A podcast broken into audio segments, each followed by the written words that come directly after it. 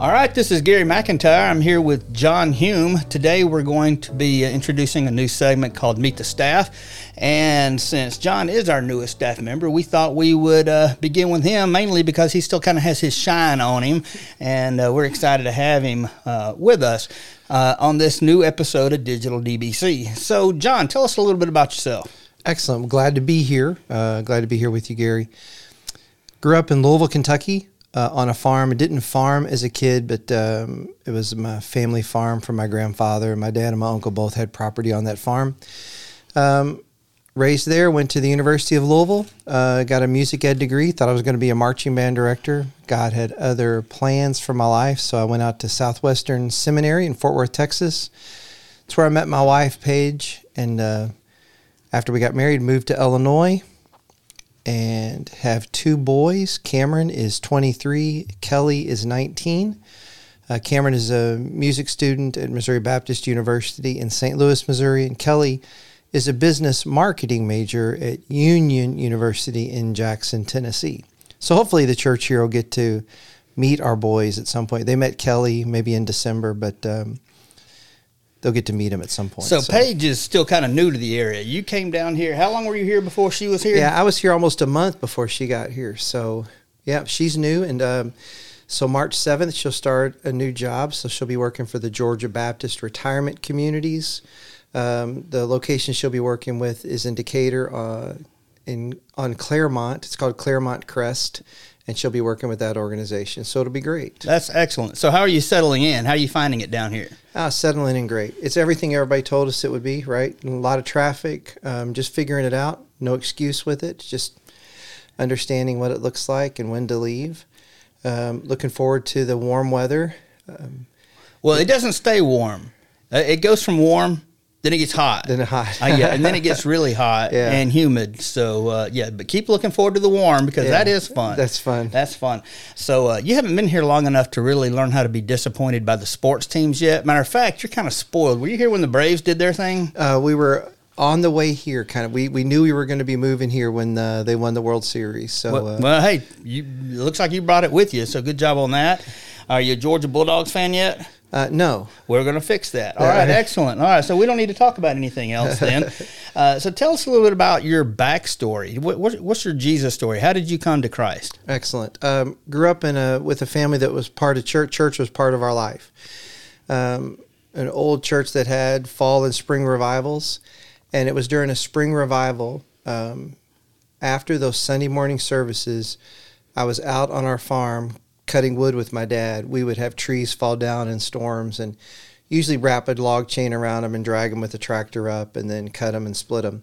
And it was while we were cutting, working on one of those trees, I started asking him, I was nine years old, started asking him questions about what I'd heard in the sermon from an evangelist. And from that, recognized my need, everything I knew I had done wrong as a nine year old, right? To ask Christ to come in my life and be my savior. And that, that decision as a nine year old um, continued to, to obviously have an impact in my life and recognize that that salvation was sudden, right? I knew that I was a believer. But then as I continued to live and do things, I, I realized I needed to continue to grow in Christ. So it, when I was in eighth grade, a story I remember being at a summer camp, um, I've always been involved in music, was a trumpet player, and I recognized that God had given me some gifts in music, so as an eighth grader, I recognized I need to give all of that to God and just be open to do whatever I need to do music wise for Him. So that as an eighth grader, did that.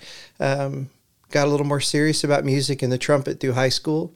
Went to college at the University of Louisville that I mentioned, and um, it was in the process of that that I really felt like God led me there. Right away, I had three friends first day of band camp going into college that were believers and we just ended up just talking with each other and um, two of them one lives in norcross the other one lives in greenville south carolina so we have big plans to get together and um, watch the university of louisville play georgia tech or clemson you know in some sports just around here and just see what that's like and having those guys in my life and god leading me there was just a super super um, blessing in my life. I still look at that as a blessing. So. Right. Yeah. Yeah. How so? How did you get from there to feeling a call to ministry? That's great. So I, I really did. Um, I wanted to have a big bad marching band. I mean, that was that was. Well, I mean, goal. who doesn't? Right, Right. right. I mean, yeah. I mean, that was been my dream Yeah. too. And I'm actually, I'm not joking. It may sound like I am. Uh, I'm really not. I'm a huge marching band fan, but that's later in the conversation. that's right. Yeah, it is. So I, I was on track for that. I was a student teaching at a school in Louisville, and uh, kind of knew a direction I could go with different schools that needed band directors right around the Louisville area in Kentucky. Um, and I was at a conference. They called it the Baptist Student Union back then. Yeah, I Uh, was a part of that. yeah. And so, leadership training conference in the Baptist Student Union, again in the springtime. And a lady got up and she had a banana. It's the weirdest story, but I can remember like it happened yesterday. And she peeled the very top of the banana down. You could just see the white. And she said, This is what most of you have done in your life for God. And, and if that's what God's called you to do, that's great. But then she peeled the rest of the banana and she said, But God wants more out of your life. And when she did that, it was like somebody just smacked me right in the top of the head and said, God wants more out of your life than what you're doing. And there's nothing wrong with being a band director. I, I wanted to be a Christian influence in the school system. Sure. Nothing wrong with that at all. But I recognized at that point God had something different for my life. And that difference looked like going to seminary and being trained a different way. Mhm. And so that Sunday went up and told my church and it was a funny reaction. They just kind of said, "Well, we've been waiting for you to tell us this for a long time." But they recognized something in my life that I didn't recognize initially. So that that was the decision. I made the decision to go out to Southwestern Seminary in Fort Worth. Um, a lot of reasons went behind that. I had worked with people at summer camps and had a lot of friends out in Texas. Um, and to be honest, the Southern Seminary in Louisville, they were going through a transition and a real rough time at that point. So Yeah, I remember the period. yeah, so I went out to Texas and um, started working at a church, First Baptist Arlington, Texas, which is much like DBC um, in makeup and philosophy. And the uh, just there's so many similarities to those churches. It's just really wonderful. It makes it comfortable being here. My first Sunday at First Baptist Arlington, the music minister said, "Would you?" help our junior high orchestra program. I was like, junior high orchestra program? Sure, love to help. We'll even pay for your seminary if you do that. So I was like, okay, deal. So right away, within just a couple of months of graduating, I was in a situation following God and immediately was able to use some of my skills that I had through college to help at that church. Transitioned at that church to being a youth music associate and anything music related, youth related. This was back in the heyday of youth choirs, um, youth choir tours, um, some mission work along with that. So, did that at Arlington. Um, graduated from the seminary on May the 12th, got married on May the 13th. And then God led us to Illinois to work at a church uh, six weeks after we got married. So we never thought we would live in Illinois. I had never, I'd been to Chicago, but didn't know anything about Illinois. And um, started there as a youth and music minister. Uh, transitioned out of that after several years to doing worship, discipleship missions. That was kind of my focus. We wanted to call it global discipleship. We thought that was a worship and global discipleship, but uh, some leaders of the church didn't think people would understand it. They said, "Well, you'll have to explain to everybody what your job is," and we were like, "That's a great idea." You know, I get to explain it every time somebody asks. Through that process, I was there for 26 years. I raised our boys in Jacksonville, Illinois. That's what they've always known as their home. Paige and I were restless. I was restless. Uh, she was restless too, but I don't want you to think that um, that she was leading this. Right? She wasn't Right, yep. leading the charge in this. But in our life, we were both restless, and I knew that God was doing something. Didn't know what it looked like. So we had um, we were open to whatever God wanted us to do, whether it was. I didn't think it would, worship was going to be a part of it, and that was a hard decision to make. Um, I can remember talking with Paige. So this, I don't remember what Thanksgiving it was, two or three years ago, and finally told her, I don't think worship is in our future. I don't think music in the church. I'll do a little bit of it, but I don't think this is what God has for us. And that was a very hard statement for me to make because it has been a part of my life, right? Part of every part of my life. But when I made that statement, there was such a freedom. it was like it was like a weight had been lifted off of me. I was like, I spoke it out loud. Now that I've spoken out loud, I felt com- comfortable, right, and confident that this is what God was leading. So that process led us to uh, be open to some different avenues of ministry. Maybe I would just explain it that way.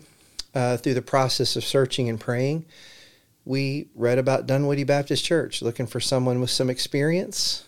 Um, a lot of places just went three to five years. We went three to five years, three to five years. This church was looking for more than that. I knew the name Alan Jackson uh, through student ministry things. I Did knew, you know this Alan Jackson? Yeah, yeah, yeah. Because yeah. apparently there's several out there. I didn't even know there was another Alan, Pastor Alan Jackson. I knew there was the Chattahoochee singing Alan right, Jackson, right. Uh, but you knew this one. I knew of this Alan Jackson. Yeah. I had worked with his brother one summer at a camp. Um, his brother James, and I think a lot of James. Um, and I knew what I knew of Alan Jackson. I knew that I would enjoy working with someone like Alan Jackson. His student ministry background, I felt like we would have some common things, some connections, some people we would maybe maybe know, and that has played out. We we really have a lot of cross connections with people, which is really super, and all of them say the same thing about him. So in that process, God led us led us here. Um, started talking with the committee. I was honest with them from the beginning. The job they've asked me to do, I've never done this specific job before. Right? Honest with them from the front. Um, I guess they, they narrowed down candidates, and I was kept still in the pool of candidates. Um, after I would talk with the committee, it was all done by video. I would just sit and wait for an email from Betsy. You know, she was the one who I would communicate with. Okay, am I getting one from her? Am I still in the process? Am I still in the process? And every step of the process. Wait, wait, wait, wait. So did her letter start with Dear John? Yeah, they were all Dear John letters. She has yep. a habit of starting every message with Dear and is, is kind of uh, endearing. Um, I guess if she's mad at you and she doesn't start it with that, then you know things are really going yeah, wrong. But right. just the idea of getting a dear John letter from Betsy, yeah. I'm kind of amused by that. Uh, so, so you got the letter. I did, and at each step of the process, I would almost be a little hesitant to write to click on the email, make sure it was good. But we felt good. I felt good every time I spoke with the committee. Every time I prayed about it. Every time I thought about it. I thought this is a good fit for us and so we continued to progress. And in last October, October of 2021, we came here and visited uh, in person. I remember your uh, visit. Didn't you have a sling? I did. Yeah. yeah. So something going on with your arm there? Yeah, we had. Um, Paige and I had had the opportunity to go and hike into the Grand Canyon. We spent three days uh, and two nights with a guide, uh, and we hiked down into the bottom of the canyon and spent the night and carried our own food and water and did all that. It was a tremendous experience. Hardest thing we've ever done. Uh, even raising children, I think it was harder than that. Um, but in that process, I had slipped on one of the trails and tore my rotator tendon, fully tore my rotator tendon, and then uh, messed up my bicep tendon where they had to cut it and repair it, and then messed up a subscapular tendon that they had to end up repairing. So, were so, you hiking? Hiking. So you were on foot. I was on foot. Were you on the way back up when this happened? No, we were down in the canyon, so I had to carry all my stuff back out. It was it was. You might be the toughest man I've ever met. It all was it was painful, uh, and it was just hard. Right, just hard. The climb was hard. Right. I mean, everything was hard about it. E- even if I didn't have a torn up arm, it was still hard. Yeah, so that was part of that um, journey. V- visited here face to face with everyone. It was great. I knew at that point they were looking at another candidate also. So we just felt like we had to be honest with everybody, right? This is who we are. This is who I am. Um, we really have enjoyed being with you all, right? We've enjoyed meeting people. If this is what God has for us, fantastic. You know, if not, I had enough confidence in the process that DBC had done that if I wasn't the candidate, I knew that they had prayerfully considered everything, even though I would have been hurt probably in some ways, right? Frustrated. I would have had some knowledge that, that they had followed God's leadership and they were going the direction they needed to go. Um, but we were the candidate. I say we. Um, I'm the one called to this position, but if Paige is not in agreement with it, Right. right. it would be a tough, tough sell. So when I say we, if you hear me say we and these things, it's I don't have to have her holding my hand to do my job. Sure. But having her in the process, having her understanding, having her being my partner in that, and not not just partner as wife, understanding that is just huge, right? Huge is important. Well, that's a calling in itself. And I mean, even the wife. I mean, there, there's a calling on the wife, if nothing else, to support the husband in ministry. And so, when you say we, it's a very valid we. Uh, so I mean, because I, I get that. I've been on uh, all sides of that.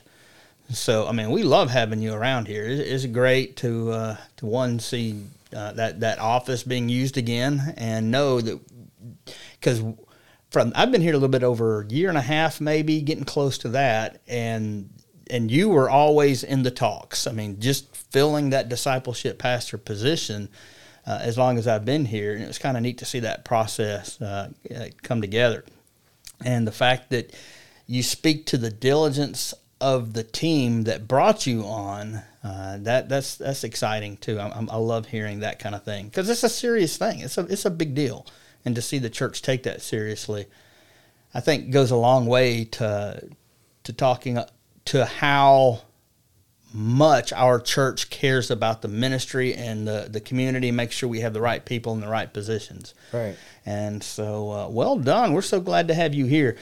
One of the questions I like to ask is because uh, you're probably aware that you know we're basically a culmination of the decisions that we've made. Uh, every decision we've made had something to do with the direction our lives had taken. I'm curious if you had an opportunity to somehow go back and talk to a, a younger version of yourself. I mean, what might you say? What kind of advice would you give? Me. Yeah, a younger version of you. What would you tell a younger version of you if you had a chance?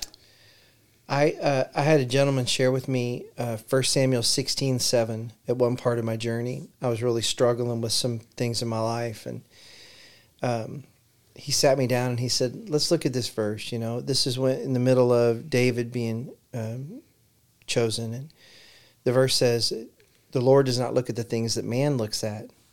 Man looks at the outward appearance, but God looks at our heart." And that verse, he meant he meant to give me that verse to bring comfort. But that verse brought uh, conviction. I'm not even sure what to say, but but I knew what my heart was like at that point, right? Mm-hmm. And if God was looking at my heart, I was trying to make my outward appearance look like something, right? Look like something that people would like, people would enjoy being around. Um, but I also knew my heart was bad, right? And it, I wasn't like, it wasn't awful, but I wasn't living every way for Christ. I was um, trying to manipulate situations or do things in situations that just weren't right. And I was being, we, we, Pastor Alan talked about being a hypocrite a couple weeks ago, you know, wearing a mask on stage to make yourself look like something different. That was me. Um, I was trying to be whoever, like a chameleon, whatever group I was with, I was going to fit and join that group and and look like that group. That way, I hope people would like me. And so, what I would tell a younger version of myself is that God has created me and uniquely designed me, or uniquely designed. If I was talking to myself, John, He's unique, uniquely designed you, and rest in that. Understand that God has gifted you in so many ways. So just understand who He's created you to be and live that way. There's a old comedian. Um, I don't even know if he's still alive, but Grady Nutt was his name. No, and, he's uh, gone. I know exactly who you're talking about. Yeah, and and he he spoke. Um, I can remember him speaking about those things. Right, um, just even in the midst of his comedy act, he would always come back and remind us that God that God has created you to be you, and so just live in that and rest in that. I, I'm a person of worth, is what he said. You know and christ must have thought so too or he wouldn't have died for me. And when i recognized that i would go back and just try to instill that in my life just to be who you be who god created you to be. Don't try to be somebody else. Be who god's created you to be a man looks at the outward appearance right and god looks at our heart and and my heart needed to change and i was trying to make my outward appearance look like all kinds of things but when i understood that verse and recognized that that's what i would go back and tell And I still tell myself that if you want to know the That, truth. no, that, So- I, that, I I was about to ask because that sounds like some great advice, not for younger you, but for all versions of all of us. That's pretty powerful, uh, and almost on the spot too. So well, well said there. Well said there. Uh, give us a preview. Tell us a little bit about some of the things you wanna you're looking to accomplish here at DBC. Excellent. So it's fun to get it to be in meetings and to talk to people because it's as with anything you're doing in church, everybody has an idea about what you should be doing, right? Everybody has a they have their idea. Um, I'm looking at okay, what what's urgent, what's important, right, to be done. Right now, I'm focusing a lot on our Sunday morning Bible study classes. People are here on campus at that time. We've got strong classes, strong teachers, which is really great to come into. So, we also have people who come on Sunday mornings who aren't a part of any Sunday morning Bible study class. So, in a couple of weeks, we're going to be starting a class. I'm going to be starting a class for people. We're going to target people who aren't involved in a Sunday morning Bible study currently and hopefully get them involved and connected in a group. So that that's my initial plan would be to strengthen when I say strengthen our Sunday morning Bible study classes, they are strong. But how can we continue to help people recognize what the Bible says and apply that to our lives and then grow in fellowship with each other? And then from that, from those strong Sunday morning Bible study classes, life groups can develop that might look like different things. Um, and then that fellowship and that growth in Christ can continue to develop. I would love to see our ministries have an impact in someone's life beyond Sunday.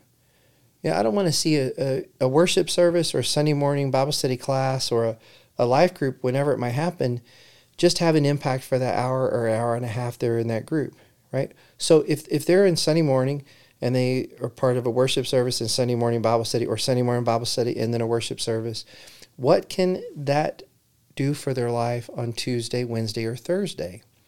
So, how can we help people see that God's Word is not just for this hour, but can impact us all week long? So, those are some of the big, big thoughts and big ideas I have. I would want people in every situation we're in that when we're finished talking with them, whether it's one on one, having coffee with someone, eating lunch with someone, that that person is closer to Jesus. At the end of that conversation, at the end of that Bible study, at the end of that class, they're closer to Jesus than they were when they started. Because we can continue to just gently push them toward the life changing message that we find in Jesus Christ. So, Well, I can see, and I'm confident that anybody listening to this will be able to easily determine what it was that that drew you to the committee that brought you on. I mean, you've got some a, a great vision, uh, and um, it did. All right, give me a, give me a pitch. You want people to get involved. Uh, what are you wanting to tell them? This is your big chance right now. People are listening. I mean, we're going viral. There's we got countless tens of people listening Tens to people, us right. right now. What's your pitch to them to get involved? I would want them to see. So this is completely. So um, everybody listening, this wasn't one of the questions he sent me. So this is good. So um, I would want them to know that a life with Jesus is better than a life without Jesus. The obvious statement.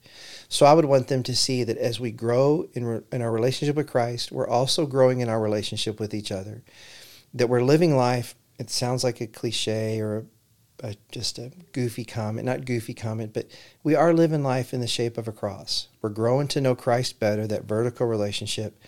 We're growing to love each other better. That's that horizontal relationship and live right in that nexus, right in that middle of where those two meet.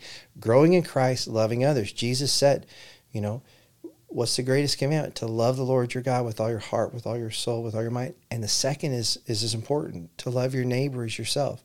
So if one is not right, the other's not going to be right.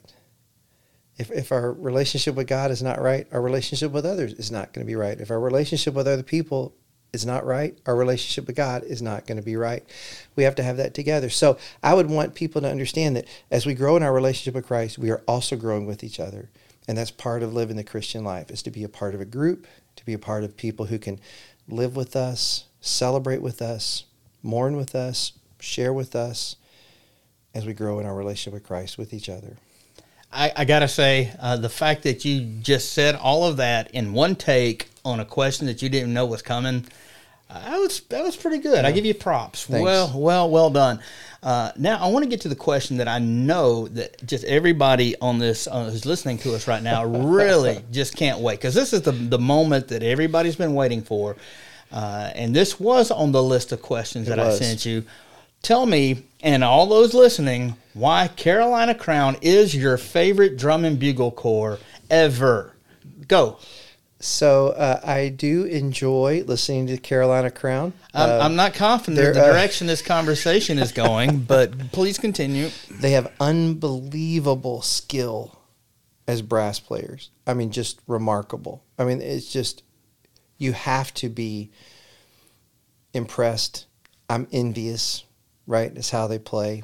I mean, all they do is bring home first place in brass. It's unbelievable. Yeah. It's unbelievable. Growing up, I was a big fan. At that point, they would call them the Garfield Cadets years and years and years ago. they keep from- changing their names. They do. Yeah. They do. Cadets of Bergen County, the cadets. They did a West Side Story show uh, in the mid 80s that was just knocked out of the park. In college, several of the guys in our marching band, they marched with Phantom Regiment. And the classical music that Phantom would do was ridiculous. But to watch any of these groups, Carolina Crown obviously is right up there, one of the top corps now, right? And just historically, I don't know anybody who can. I mean, the brass work they do, the percussion work they do, everything they do is just top notch. But to be able to march and play at the same time and do that is always crazy to me. I, I- enjoyed being in a college marching band where we were just entertainment. and we Right. would- We would march and we didn't play, and then just stand and play, play hard. And I heard about an interview. I want to. I think it was Joe Theismann, uh, quarterback. It might have been Steve Young, uh, and and he was actually looking at the what I guess what they call the book, which is the all the drill, Drill, right. design. Uh, and he it was this like multi hundred page book where everybody had to know their spot. And he he asked one of the drum corps directors. He said, "Is this your playbook?" Uh, and he was just amazed by everything that someone on the field had to do. Uh, and there was 150 of them doing it all at the same time. And he was just blown away by that. He said, I've, I've never seen anything like this activity. And he became a fan. Uh, and it wasn't even, I heard another story about this kid who I think he marched with the Blue Devils on the drum line and they, they strapped a, a heartbeat monitor to him and they just watched, you know, his heartbeat during the whole performance. And it was up near 200 for like 12 minutes straight. And Sure. they, they were just blown away by the athleticism of these guys out there. Because this isn't your marching band. They're out there, they're running and playing and all this stuff at the same time. It's it's crazy. Yeah, you- and the cadets, they are they're good. Yeah. they are they're really good. But let's let's look at this. Let's bring it back to. Let's think about this. In any organization like that, uh, you know, a drum corps, a college marching band, high school marching band, a choir, an orchestra, musically, whatever, a theater group, a football team, right? All of these groups, they're individual. They can have star individual players, but the stronger they work together as a team, right, the stronger an organization is going to be. So here, one another thing I would like to add about DBC, we want people to understand how God has gifted them. Just like I mentioned, what would I tell a younger version of myself? I want people to understand that God has supernaturally gifted them to build up the body of Christ. And we have spiritual gifts that God has empowered us with, has gifted us with. We also have personalities. Some people are introverts, some people are extroverts. We have a lot of experiences in our life that have helped shape us. We have a lot of passions.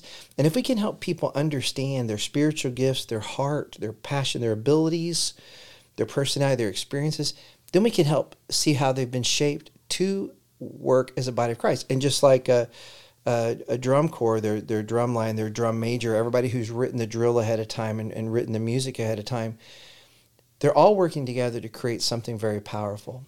As a church, we can do the same thing, right? We have pastors, we have staff, we have members, but we all work together as a body of Christ to build up and make it stronger. And just think the impact we could have in the community of DBC, all going for a general purpose, all going for a direction.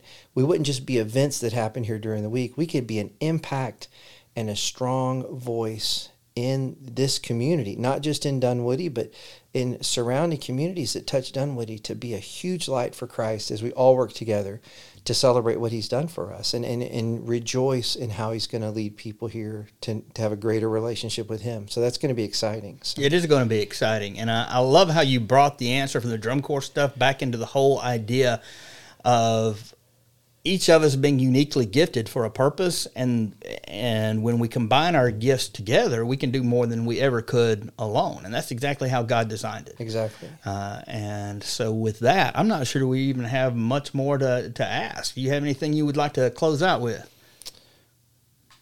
I i am going to enjoy continuing to see how God has led us here, why God has led us here. It seems like every week there's something happens where we're like, God, I thank you and praise you.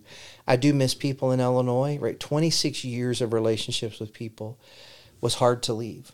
Um, but the confidence that we have that God has led us here is huge. And so we continue to see that. So as we continue to, this journey down the road, it's going to be exciting to see how God is leading people to Himself, right? Uh, to a greater knowledge and understanding of who He is, that people understand this beautiful, life changing message that we find in Jesus Christ. And to be a part of that journey is going to be just wonderful. So we look forward to that. All celebrating right. Easter, celebrating everything. So sorry, Gary. No, so no, no, no, no. Appreciate you being with us. Again, this is, I'm Gary McIntyre. I've been here with John Hume, our new discipleship pastor and uh, we are looking forward to seeing what the future holds for all of us. I think the the future is going to be really bright. Uh, as long as we keep our eyes on the mission that God has given us. That's right. And I have every reason to believe that that, that is absolutely going to be the case.